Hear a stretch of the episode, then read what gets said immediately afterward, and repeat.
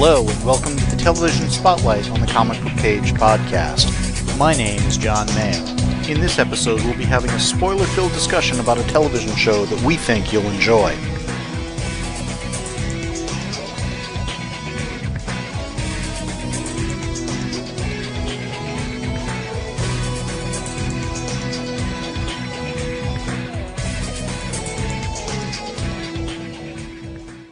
In this episode, I am joined by my sister Kay, and we're going to have a spoiler filled discussion on the second season of Supergirl.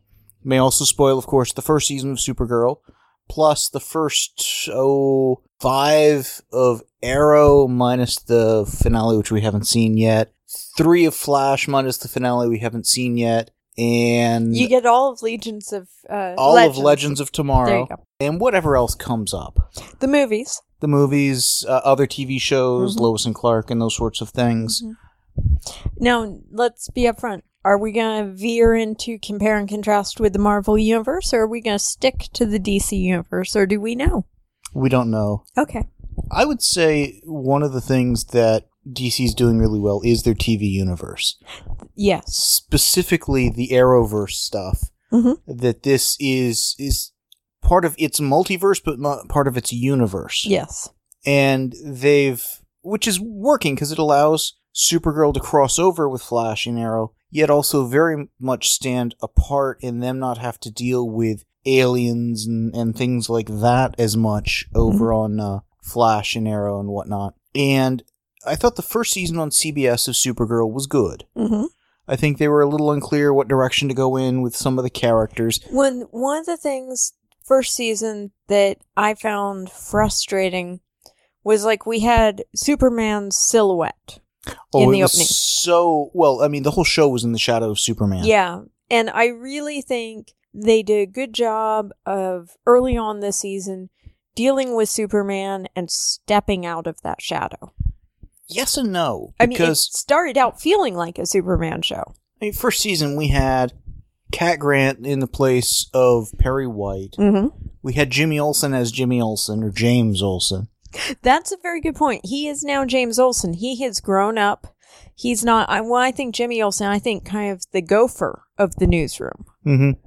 Well, we also had uh, Lucy Lane versus Lois Lane, and we had stand-ins for the classic Superman supporting cast. Not stand-ins in a bad way. Easy to compare. Analogs. Stand- yeah, Analogs. there you go. And we got a lot of that again this season, but in a different way. Mm-hmm.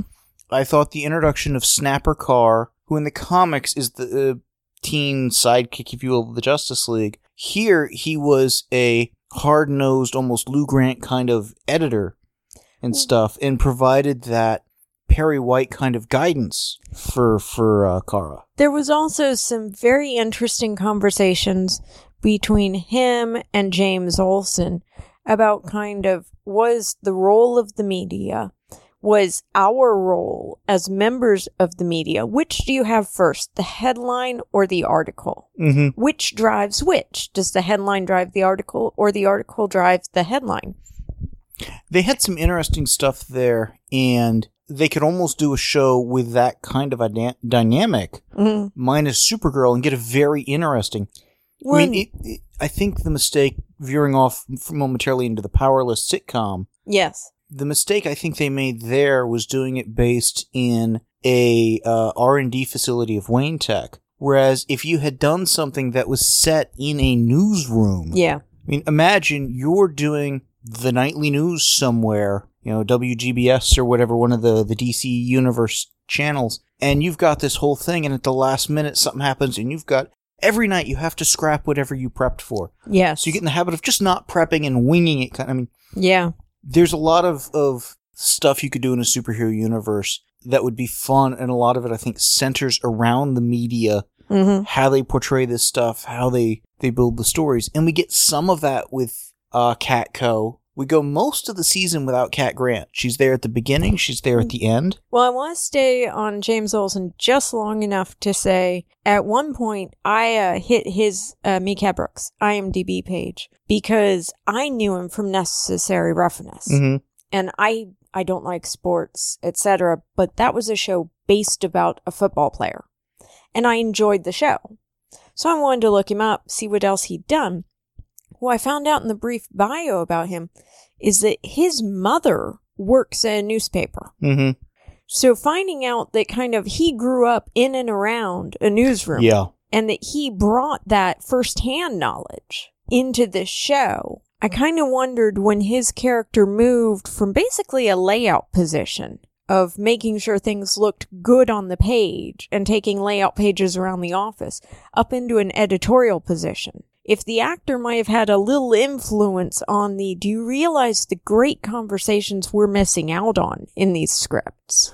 I hope so. I think, as good as the show is, there is a, I don't want to say lack of direction. That's not quite right, but it's still finding its place in, in how to use certain characters. I felt like they took the use of Catco up a notch from last season. Mm-hmm. From last season, where it was simply a she has to have a day job, to this season, there was a lot going on at Catco. Well, and it was a lot of the arc of Kara finding herself. Yes. And I'm hoping that by the end of the season, where we see Kara at versus where she was at at the beginning of the series, Mm-hmm. that there's a, a, definite sense of progression. Well, and at the end of last season, when Kara had decided that she wanted to be a reporter, Mm-hmm. and Cat was encouraging her with that with you know reporters seek the truth they share the truth.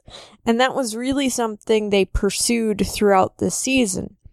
You know when do you have enough first-hand sources and verified information that you can go to press on it? Yeah, well, and again, I think uh, Ian Gomez, I think, was the actor who did uh, Snapper, Mm. did a really good job. He did, yeah. And well, at one point when he wrote an article and he gave Kara the byline shared with him Mm-hmm. because he realized that he had been able to write the quality article he wanted because she had given him research she had done, but didn't have an outlet through which at the time to get it out there. She was providing the story, even though she had no venue for it, Yeah. because it was the right thing to do, because she had to do it, Yeah. and he respected that. Well, and that is another, you know, going to the high level themes of the show. Doing the right thing. And some shows focus on defining the right thing. This show seemed to focus more on doing the right thing, even when the consequences of it are personally devastating.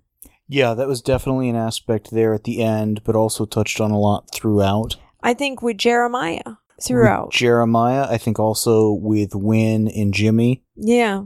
um, the whole arc there with Jimmy becoming the guardian and stuff, it made sense. It played. It worked going back to the comic roots and stuff. But I feel at times they're never entirely sure where to go with Jimmy Yeah. because he's not the sidekick. He's not the friend or just the love interest or the boss. I mean, there's they Yeah. there's a fluidity to how he's used Yeah. and not in a bad way, but I think at some point they're going to get now. This is who James Olsen really Yeah. is and should be in the context of the show. Yeah. Because if you think back to say the Flash crossover of first season, they had their little hidden room. Yes. They had their their here's the Scooby Gang kind of a thing Mm-hmm. to to go research stuff. They were uh, Jimmy and Winn were the tech support or whatever.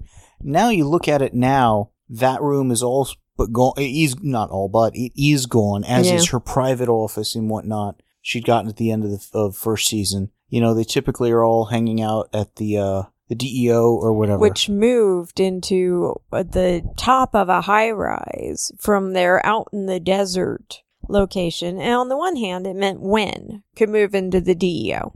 So pulling their office, if you will, for the DEO in to a more convenient location, that I'm in favor of. Putting it in the penthouse of a high rise and paying a target on top of it. That I was less in favor of. I actually would have put a corporate name on it that just you look at it and it's like, my God, that must be the most boring building in this town. Yeah, yeah. you know, you know, data uh, something or other operations, or you know, something to really uh, belie the this is exciting. Yeah. Well, and they acted like nobody saw people flying in and out of the building. Well, clearly people did. They got invaded like four times this season, Yes.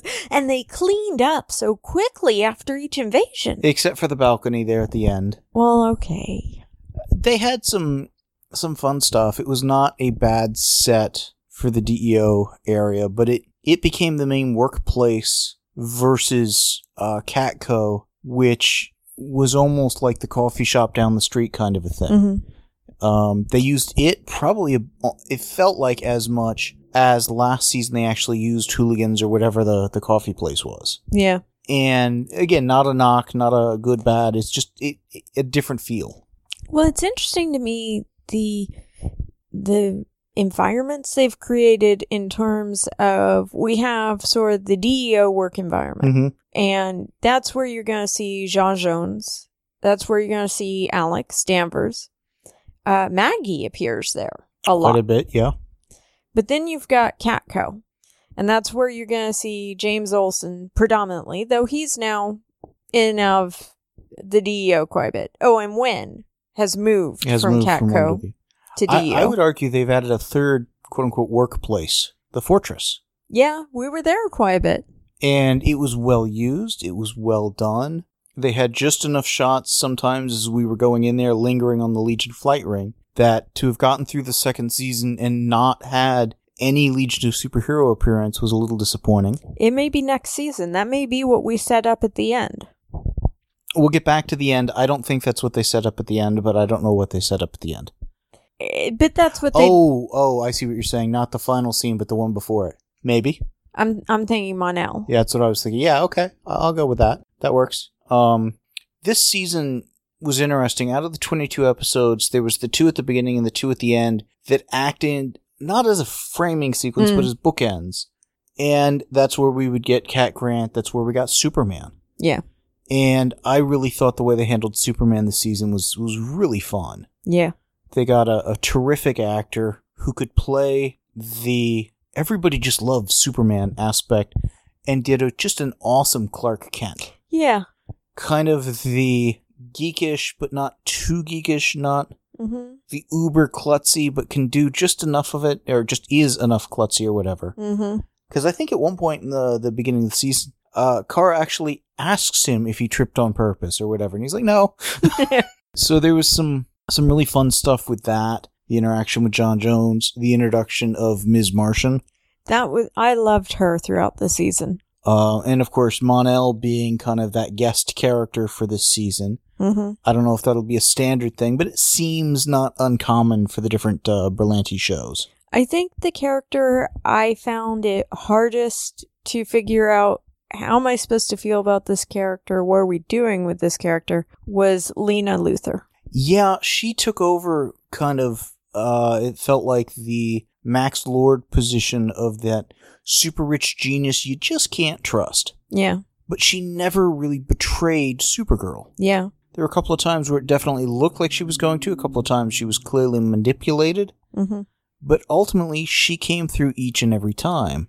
Every time that we were given to believe she's going to betray Supergirl or Kara, we were always given to believe that only because of the Luthor name. Her actions weren't really supporting that. I mean, the closest you can come is she called Kara for advice. Kara couldn't take the phone call, and she ended up going into business with basically Supergirl's nemesis. Mon-El's mother, yeah, Rhea. I think Lena Luthor needs to be a regular character next season.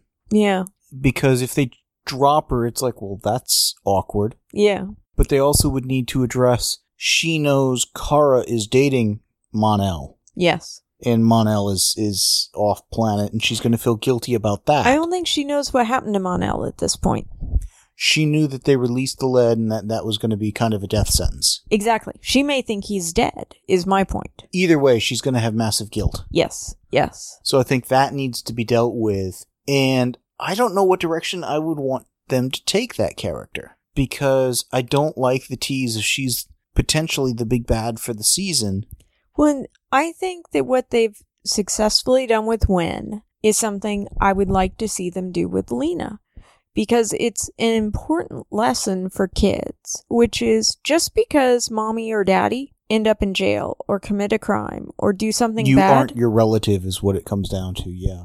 Yeah, and I think that is a brilliant moral to be putting into a show. Well, and that also goes towards Supergirl being a bit more of a mother hen sort of figure, hmm uh, trying to help people Yeah, more so than even Superman. yeah. And that would be fun for them to explore and to play with. I think there were a lot of interesting and good moral lessons that came out through Lena in terms of just because you don't get the emotional support or the uh, support of your confidence that you Mhm. need from your parents doesn't mean you're an idiot. Yeah.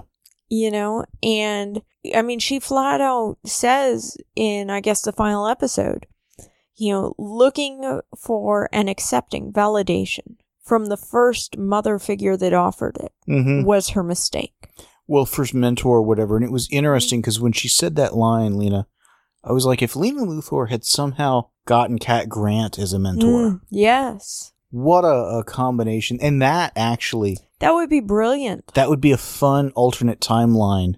well or even if kara just hooks them up next season Mm-hmm. and gets lena into basically the coffee clutch That would be very interesting. That would be where I'd like to see them go. Something to where Kara, as much as Supergirl, is is making the connections between people that are needed to better them and to help them move Mhm. forward. I mean, really, the lesson of Mon-El throughout the season was you don't have to be taught from infancy how to be the best person possible. You can learn. You can always improve yourself. Yes. You can be a better you. yeah. You can be inspired and you can act on that inspiration. I would definitely like to see that because it allows the the Lena and Cat Grant, uh, those two characters, to be a constant influence, even if not always on screen. Well, and I think both Lena and Cat care about Kara, but Cat Cat knows that people have been pulling fast ones trying to convince her Kara's not Supergirl. Well, I mean, she admitted at the end of the season she knew all along. Yeah. And so Cat presumably is either known all along or has figured it out at some point. Well, but like they used um Martian Manhunter at one point so they could have Supergirl and Kara in the office at the same time to try and convince Cat, no, you're wrong. So she knows that Kara's gone to great lengths to preserve the secret identity. So it's kind of the okay, if that's how you want, I'll play along. It has become her attitude. It may be that she's known all along because she's known who Clark is. See, I I was trying to figure out if she knew with Clark. Could go either way. Okay. Um, I think Cat Grant is obviously fun to have on a regular basis. Works well as recurring. Given where they're shooting, where sh- uh, uh, Calista Flockhart lives, recurring is great. Have her show up. Have her show up, and when she shows up, it really means something. She does those great mentor conversations with both Kara and Supergirl. The Cat Grant character has worked out a lot better than I had thought it would originally, Me too. and uh, in a way that I want to see continue, even if some of it is continuing by what we hear off, you know, from the off-screen adventures a lot. Yeah. And that's one where I think Lena and Cat, as not exclusively but predominantly off-screen characters for most of the season, and when they show up, they really matter in those episodes Yeah. uh, would be the way to go. And you could almost build up a little bit of Kara feels Lena's kind of stolen Cat from her to a degree, Yes. but being okay with it because she needs Cat Yeah. as Lena's mentor. You know, Yeah, yeah. um, I'd like to see them bring in a few other characters next season, not tons and tons, but sprinkle them throughout. In other words, explore a little bit more of the the landscape of of this part of the DC multiverse. They've hinted at Batman a time or two. I would like to see the Barbara Gordon Batgirl show Mm. up. Mm-hmm. And maybe just as Barbara Gordon with implications of Batgirl being around or something. Yeah, yeah. Or I'm trying to think who would be other ones that would be uh be good to have in there. You know, do we have just Metropolis and Gotham in this world? Are there others, other characters and whatnot? Yeah. And trying to find a f- dividing line between what's there and what's over in the Arrow Flash universe. Uh, the crossover they did with Flash this year, the musical, was a decent episode. It was a horrible musical. So there was only like two, three numbers. Yeah. They were not bad numbers. They had some terrific singers. Yeah. But leading up to that, I had seen a couple of YouTube videos where people had put together clips of most of the cast, including some of the guest cast, singing and doing stuff in other places. And uh, the actor who plays Winn, terrific singer from Yes. the video I saw. Uh, same with uh, Cisco from Flash and a few others. So you know, it's not like they were uh, lacking in terms of talent. It's just the the lack of. It, there were musical numbers in the episode, but I was expecting something more like the Buffy musical, Mm-hmm. where once it kicks in, everything is a song. Yeah. Yeah. You know, it's just hey, I need to go down the to pick up my laundry. Suddenly they're singing that kind of a thing. Yeah. And it wasn't a bad episode. It was a interesting crossover. Both the heroes were at a, a not so great place. Well, and that was the thing. It was a alien character, I guess, or a f- traveler from the future. It was an ill-defined guest character who, He- as the music meister, but that's not who he is. That's who he was for them. Yeah, but he was determined to make each of them realize how they truly felt and kind of come to an emotionally settled point before they went into kind of the battles and conflicts ahead for the rest of the season. I would like to see that character come back to kind of further clarify his role. hmm Um, because I think somebody who can course correct them when needed Yeah. is fun, even if it's not putting them back straight on path, but sometimes deliberately getting them a little off path, so they can come at the right thing from a different angle. Yeah. It's it's a fun chemistry between the Flash and Supergirl characters. I'd like to see a few more of the uh, the heroes involved in that sort of thing. The uh, the four way crossover, of course, ton of fun. Yes. Um, Supergirl not being as integral in that as we might have hoped, but I think part of it was because of when they transitioned from CBS to CW and stuff, they hadn't really had time to kind of think through the big plan, build into the schedule Yeah. for that kind of a crossover. Um, I would like to see because they've got the characters now. I would like to see them effectively assemble almost the entire Justice League from the satellite era because they've got so many of those characters, or at least as many as they've got. Rebuild, Red Tornado, and a few other things. Well, one of the things that we noticed, I guess mostly with Arrow and Supergirl, um, but kind of across the DC shows, but it felt like they were bringing in more, I don't want to just say socially relevant, but more political issues. Like Supergirl was really not quite heavy handed, but close to it with the immigration issue. Oh, it was heavy handed in a few places. It was well done. It was fun. It was interesting the way they chose to use Lynda Carter, Yes. both as president and as an alien. Yeah. Well, and I'm thinking um, the Cadmus forced deportation episode. Yeah. for instance. But what what disappointed me, I guess, is we get down to the end of the season. Uh, Lena's been tricked into helping a whole fleet of Daxamites arrive. We've got all of these aliens that from the forced deportation episode, etc. We've helped. I would have liked to have seen, and you were pointing it out as we watched the finale, more of the aliens just kind of becoming visible, helping Yeah, the Earthlings. I wasn't seeing, for instance, uh, Winn's girlfriend I think part of that was just budget reasons. Oh, and I'm sure it was. And that's the unfortunate reality of making a TV show. You have to make a budget decision somewhere. And the question comes down to can we afford the 10 ships in the sky that truly create the fleet impression? Or can we afford the hours and hours to do makeup? I guess I would like to see them have the scripts written out enough that they could shoot knowing they would actually be able to use it during the course of the season. The reaction shots, the running down the street shots, the whatever Mhm. of the, the various characters. Because imagine if at the end, now granted, they'd still have to pay for the rights to the usage of the, the actors' likenesses and stuff for Mhm. the final episode. But if they could basically get to where in the finale everything really pulls together and you see all the people she's touched and, and all of that. If we had seen the aliens that Jimmy helped from the powering the thing up was taking mind control. Right, right, right. Okay, so if we had seen them, and if we had seen Fishhead, uh, Lyra, I think is the girlfriend's name, Lyra. a few of the others from the deportation episode, if we had seen not even them fighting, but something as simple as them picking people up and helping get them to safety, Yeah. I'd Yeah. have been thrilled. Even if they were just getting chased a little, it's it's something to where No, uh, but that's my point. well, yeah, you're right. They needed to be helping the people Yes. and saying, "No, no, this this fear of aliens Mhm. some of it grounded, okay, but the Mhm. rest of us are trying to help." Exactly. We are with you. We are among you, but not in a bad way. We are just like you and we are helping you. Mhm. We are your neighbors.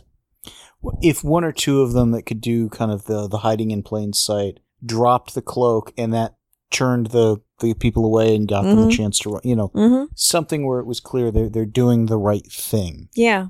Yeah. They're they're trying to earn their place in our society. Yeah. Um, which are some of the other hallmarks of the season because it it covered a lot of ground. It went in a number of different directions. Cadmus was the big thing Yeah. for part of the season. And really the Lena's mother being willing to have Lena sent to jail for her crimes and stuff. I mean, I think we got a glimpse into just how messed up is the Luthor family. Well, and Lillian taking credit for things at the end Yes. implies the Luthor stuff is is not done. Mm-hmm. which I get. I'm trying to think what would be a good kind of uh, adversary or whatever for next season. We've done quite a bit with the the Krypton uh, background. Now we've added Daxam as another planet in that solar system, which is not how it was in the comics. But yeah, fine, whatever. Um, I'd like to see uh, certainly the Legion, like I said, show up, and I think uh, Mon-El potentially getting diverted into the future at that point. Mm-hmm. Um, Because he seemed to get diverted into some wormhole unexpectedly. Yeah, that that would be a fun way to do it. Mm-hmm. He he comes back essentially wearing kind of a trans uh, suit, which is the Legion's invisible spacesuit, if you will. Mm-hmm. You know, so he'd be able to stay for a little bit, not to re- come back full time, but enough to visit and bring friends. Enough to make sure Kara knows he really does love her. It would make me curious as to did Superman know that before or after, kind of, or did he facilitate it? Mm. Yes. Yeah. He flew off at this point. Oh, you you guys can pick him up, right? Mhm. That would be fun. hmm Well, and given he already had the Legion ring, Mm-hmm. he may have been told something in the past that made him because he didn't seem overly upset on Kara's behalf when the lead bomb thing was being. He seemed concerned, but not. This he was trying to make sure she understood this would impact Mon-El, Mhm. but not that that made it off the, the table. Well, and he was the one who pointed out Mon-El's been on Earth a few months, exposed to our yellow sun. So he wouldn't die instantly. He'd survive for a while. Well, and the way they killed off Rana with her essentially looked like turning into lead. Yeah. Um, Teri Hatcher did a terrific job. Mm-hmm. She had a, a role that kept her involved for about a third of the season, a little over, I think. Yeah. She had a much better uh, role in terms of amount of material and what she got to do than poor Kevin Sorbo. Although him uh, showing up was fun, Yeah. I think um, He felt like a bit of a sacrificial lamb. he did. But I expected those two to show up for a two-parter and be gone. Very true. So for her to be there for what eight episodes, Yeah. and it goes back to how the Berlanti shows tend to really respect the shows that preceded them, that Mhm. they kind of paved the way for this. Yeah. So having her on, uh, of course, she was Lois and Lois and Clark. They've had Dean Cain on as Jeremiah Danvers. Mm-hmm. They had last season Laura Vandervoort, who was Supergirl in Smallville. Mm-hmm. Uh, they had Helen Slater as uh, Eliza Mm-hmm. Danvers, who was Supergirl in the movie. Well, they're having said last season that they would have had the president on last season, but Lynda Carter wasn't available. Yeah.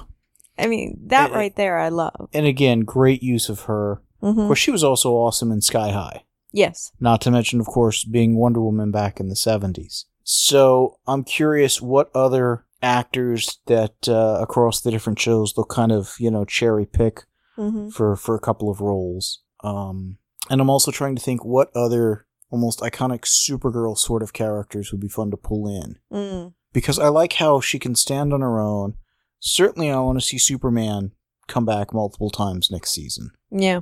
And I would love for them to, in addition to doing a crossover with the other shows, I'd like to see them do like a two or three parter as if it were a crossover with the Legion being kind of that other show it's crossing over with. Yeah. I mean, imagine if instead of 22 episodes, they do a 23rd, and that 23rd is billed as if it's a Legion of Superheroes show, Mm-hmm. its own credits, she's guest star, you know, kind of a thing. Yeah. Just just for the humor value.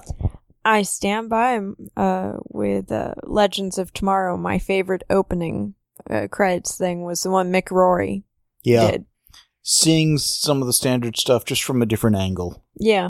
And for that matter, doing an episode that's almost, I don't say exclusively from like Winn's perspective or something. You know, I think bringing Winn in over at the DEO was really great use, both of his mind, his skills, but also of the character. I think Jimmy kind of finding his way, wanting to be more than just a photographer, more than just part of the media, wanting to feel a tangible sense of helping. Well, it's almost like that's starting to become the de facto theme of the series Mm-hmm. is coming out of the shadow.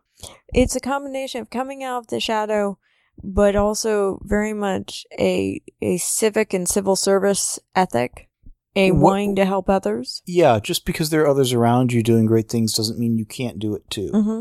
Yeah, And Supergirl coming out of Superman's shadow, Jimmy coming out of the shadow of that and Clark Mhm. and Cat and so forth. yeah, Uh, Mon-El out of the shadow of his parents and Yeah. stuff like that, and really kind of turning their lives around, and Winn out of his father's shadow. Well, but you've also got a lot of great team dynamics. You know, I complain about some of the shows feeling like the solo hero is suddenly a team show. Supergirl is very much out there on her own, and yet you know she has a support system. Mm-hmm. You know, she's going to go do what she wants to do, whether the DEO is on board or not. She may be the solo hero, but she's not a solo character. Exactly. She's inherently more social. Well, but also having her sister at the DEO, Yeah. you know, gives her that very interesting family tie to it. And her sister knows I can call her in anytime I want, Mm-hmm. and my sister will be there for me. So they've got some very, very well defined and very intense family dynamics in that sense. Well, and bringing in the Maggie Sawyer character Yes. for uh, Alex to be dating. Mm-hmm. It's a character known from the, the Superman shows, uh, also the Gotham or the comics. I mean, so from the comics as well, both the the Metropolis and the Gotham stuff. But it plays up the family dynamic and stuff. I loved when they brought Eliza in on that, and she just hugged her and said, I, I always knew you'd tell me when you were ready. Mm-hmm. Well, and again, that fear of do I measure up or whatnot is Yes. something that comes across the whole thing. Yeah. And other people's, it's like you may not have realized this, but we knew this about you all along. Yeah, well, and there's also with Alex very much a. I may be the older sister, but I've been in the younger sister's shadow because I've been trying to protect her, to watch out for her, and to to support her Mm-hmm. for so long. Well, and they uh, had brought in someone from a uh, basically a, a flashback clip from childhood that we'd seen in first season. Who's yeah, everybody else believed that. Oh yeah, that was just adrenaline story, Yeah.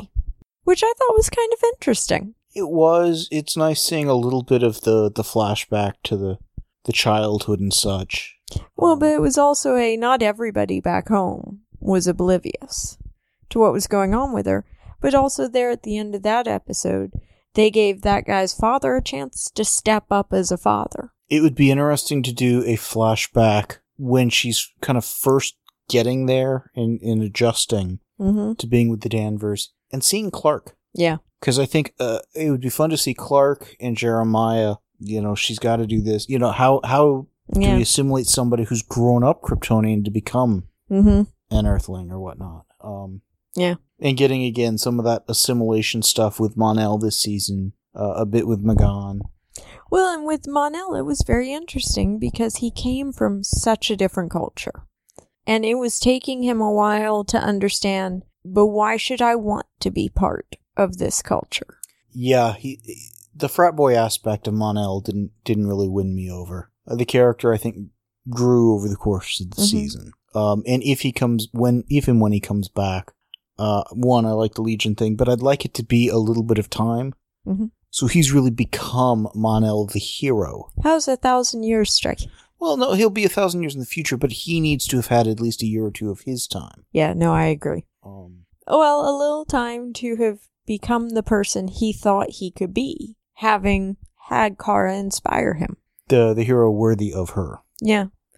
Do you think we'll get the uh the bar next season? No. I think it's kind of played out. Yeah. I don't know what they would replace that with, but I don't feel the need for them to to bring it back. The bar was interesting in so much as it was kind of an underground place where aliens congregated. And actually, what I'd like to see is a restaurant that has kind of a, not a, a specifically like Chinese, Mexican, specifically ethnic restaurant, but a restaurant that kind of caters to the galactic tastes. Well, something that is reminiscent that that is uh, the metaphorical melting pot. Yeah. Um, I think the bar served a purpose in terms of furthering relationships for certainly Alex and Maggie, certainly uh, J'onn and uh, M'gann, uh, Ms. Martian, uh, Winn and Lyra. Mm-hmm. But I, The concept of the bar to me was this is a place where no one gets stared at. yeah, And if they could take it from you no longer have to go to a behind closed doors speakeasy. I, I want to see it turned from something that's like a passive place to go hide Exactly. To a little bit more proactive outreach. And maybe a community center. Yeah, That was one of the things I always loved in the old MacGyver TV show. MacGyver was always volunteering at the local Boys and Girls Club, this mm-hmm. community center, that community center, and showing the power of outreach. That actually would be a very interesting thing to do. Is it's a community resource center, and it turns out that maybe some of these aliens, what they need for sustenance is, you know, would clear out toxic things and Yeah. you know asbestos or you know whatever it would be. Sort of Yeah. a. Uh, they could do civ- civic duty, and it helps them too. Kind of a win-win sort of thing. Yeah. Uh, Windshot being excluded from that. No, no pun intended. It's a fun show. It's got its own vibe that's different from the Flash, Arrow, and Legends of Tomorrow stuff that makes it being its own universe work. Mm-hmm. If they ever do a crisis, they could fold it in, but I'm in no rush for that. I do want to see this world explored a little bit more beyond just National City, maybe a visit to Metropolis next season. I was trying to remember if we went there ever so briefly uh, when we had Superman and the various battles early in the season, but I can't recall. I thought they had stayed in, in uh, National City. Like I said, I want to see them bring in a few other characters. Uh, they've hinted at the Batman stuff. I don't know how far into that they can reach, but it'd be nice to bring not Batman himself, Mm. but you know Nightwing or some of these other characters, perhaps. Um, to Yeah. firmly root Gotham is here in this this universe. I was actually thinking it would amuse me if Commissioner Gordon was getting a tour of the DEO and kind of part of some uh, law enforcement seminar. It would be fun, particularly if they treated Gotham as that's in the past. So an older Ben McKenzie. Mm-hmm. Uh, that I think would be a tough sell. You're crossing production companies, networks, etc. But it'd be interesting also. Can they pull in anything from the Wonder Woman stuff? And how much can't they do because of the movies? Yeah. I hope that's not too big of a deal because they're building up a really fun universe and multiverse here They are. and I'd like to start see them start to bring in a little bit more. And I don't say do backdoor pilots, but almost. Mm-hmm. You know, uh, find some other characters that could potentially be their own series. And between here, Flash, Arrow, Legends, test the waters, see what works, see what doesn't. Honestly, I think your idea of a uh, Catco show could work. Mm-hmm. Because really, just the concept of people trying to report on the super happenings. Well, I mean, just imagine somebody who's the equivalent of a war correspondent, Yeah. but they follow the heroes. Yeah. So I mean, that would be a, a fun show. Um, The trick would be to find just the right angle on it to make it work. Yeah. Because I think you could definitely do the nightly news sitcom approach, but I think you could also do a hard hitting journalism sort of uh, one hour drama sort of a thing. Well, uh, the Catco magazine seemed to come out like once a week, which was part of where at one point Kara was getting very upset with, but this is timely news. They need it now. Yet this season it seemed to be a bit more timely than that because they were always working on the next deadline. That's true in any publication, though. I got the impression the stuff with Snapper was more this goes up tomorrow. See, and I couldn't tell how much of that was website because every magazine now has a website That could be. versus also doing the print magazine. I, I want to see them further the journalism aspect of Yeah. this show. Yeah. I'm just I, the show has room for growth, Mm-hmm. and it's not that it's particularly missing something, but I think there is something to be added to it that really would make it solidify even more than it has. Yeah. Because again, they're they're always kind of still finding their way around. Well, how do we use this character and a little bit like that. Well, when you and Sam do your uh, year end or season end Season end numbers. yeah. numbers, I'll be curious how Supergirl did on CW this year versus CBS last year. Because I personally would think anyone who watched it on CBS followed it to CW. I think there's certainly a, a large contingent that would, but I'm more curious where it ranks across the other shows Mm, yeah. because I'm getting a sense that some people are a little over the Flash because it's like they're they're going over similar ground season to season to season. Arrow's a little ways in, but those two are kind of up there at the top. I think this would do Supergirl would do better than Legends of Tomorrow. Don't know. Next season we're gonna have Black Lightning in the mix. Mhm. Uh, and of course, I'm curious where Riverdale ranks with all of those. Yeah. Very different kind of a show, of course. Yes. But I think we've certainly gotten to the point where superheroes are not only accepted, they're one of the main genres on television right now. Yeah. They've kind of taken over the police procedural. Well, I had the ex the sorry the impression when Supergirl first got announced as being a CBS show that the assumption was more people watch CBS than watch CW, so it was guaranteed higher ratings by being on CBS than if it was on CW. Which is why I'm wondering how reality played out versus those assumptions and expectations. It may also be what is the reach of the CW versus the reach of CBS. Very true. but it'll be interesting to to learn that from Sam because with this next season there's going to be CBS, there's going to be CW and there's going to be that CBS all access streaming stuff Yes. because that's where Star Trek Discovery is going to be Mhm. and the whole streaming thing starts to become a, a bigger thing. Mhm. I mean not just Netflix or whatever, but next series uh, season we're potentially going to get a third season of Young Justice, which was Miss Martian uh, character kind of uh, came. Think she originated there. I could be wrong on that. She may have originated in the comics first. Anyways, but then also a Titans Mm. series, and somewhere we're getting a Krypton series, which is uh, Jor-El's parents or whatever, the grandparents of Superman. That's right. I forgot about that. And Krypton's interesting. Don't know that we really need that kind of a sci-fi series. Well, but I think some people are saying that that is worth doing because people want to know why did Krypton get destroyed.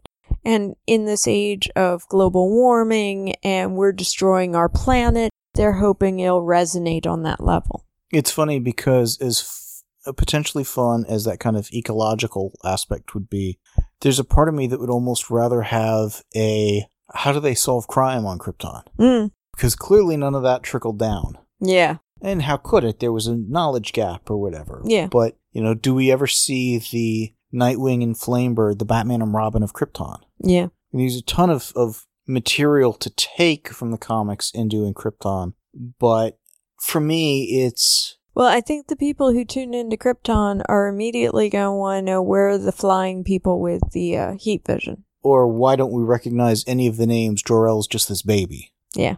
You know, it's Where are the people in the tights with the capes? to me, it's taking a premise and saying it's the story. Yeah. It could work. Hopefully, it'll be fun. But for me, I much more prefer the Supergirl and the, the various shows we're getting. Mhm. So I want to see where they go with this. I thought it was a good season. I thought it was a good follow on to the first season. Uh, it made the transition both up to Canada and over to the CW. I thought well. Mm-hmm. They've done a good job kind of expanding out on uh, the characters they have in play. I do want to see them bring back Red Tornado and a few others. I thought they uh, kind of improved, or I don't want to say humanized, but made the Hank Henshaw slash Shaw Jones character more approachable. Yeah, I would agree with that. Definitely, I think they, they humanized him a bit. Um, Martianized. Martian. oh. Even white Martianized. ah. There were a few things that I was expecting a little more payoff than got, like with the M'gann story, but her coming back with some white Martians was the start of that. That seems like a thread to continue next season. Well, and her pointing out I'm not the only one with regrets, etc. Yeah. That that was kind of nice. It, they've got a number of, of character arcs that are continuing and lead into obvious things they can do next season that I appreciate. Mhm. It's not like it ended with a, a finale that that's just kind of a, a clean cut and they could start anywhere next season, or one that's such a cliffhanger that they have to deal with it next season. I, they they had a cleaner end this time than last time. Well, last time a shuttle crashed on Earth, and we went and approached it with the hmm, who's in here? This time we launched a shuttle into space 35 years ago. Well, you're right. They've got the shuttle coming and going. The one going with Mon-El, I think that leads into the, like you said, the Legion of Superheroes. Hopefully, the one from Krypton coming. I thought that was uh, that was a bad move. I didn't care for that. It confused me on multiple levels. It left 35 years ago. It's a long journey. Well, and we don't need to start every season with a, a shuttle crashing from Krypton. Yeah. It, it gets redundant. Yeah. And I think that's problematic. Yeah, they've they've got one or two things I, I think they could tighten up on the writing in that respect. Um, but we'll see where they go. I'm I'm looking forward to next season. Uh, hopefully, we'll get again some uh, really good arcs with the characters. We'll get some Superman stuff. We'll get a good crossover or two, hmm and we'll see what they do. Yeah. So, anything else? Does that pretty much do it? I think that does it. Cool. The show notes and forum for this podcast can be found at www.comicbookpage.com under the podcast and forum sections of the website. Please email us at theguys at comicbookpage.com and let us know what you think of what was discussed in this episode. Thanks for listening.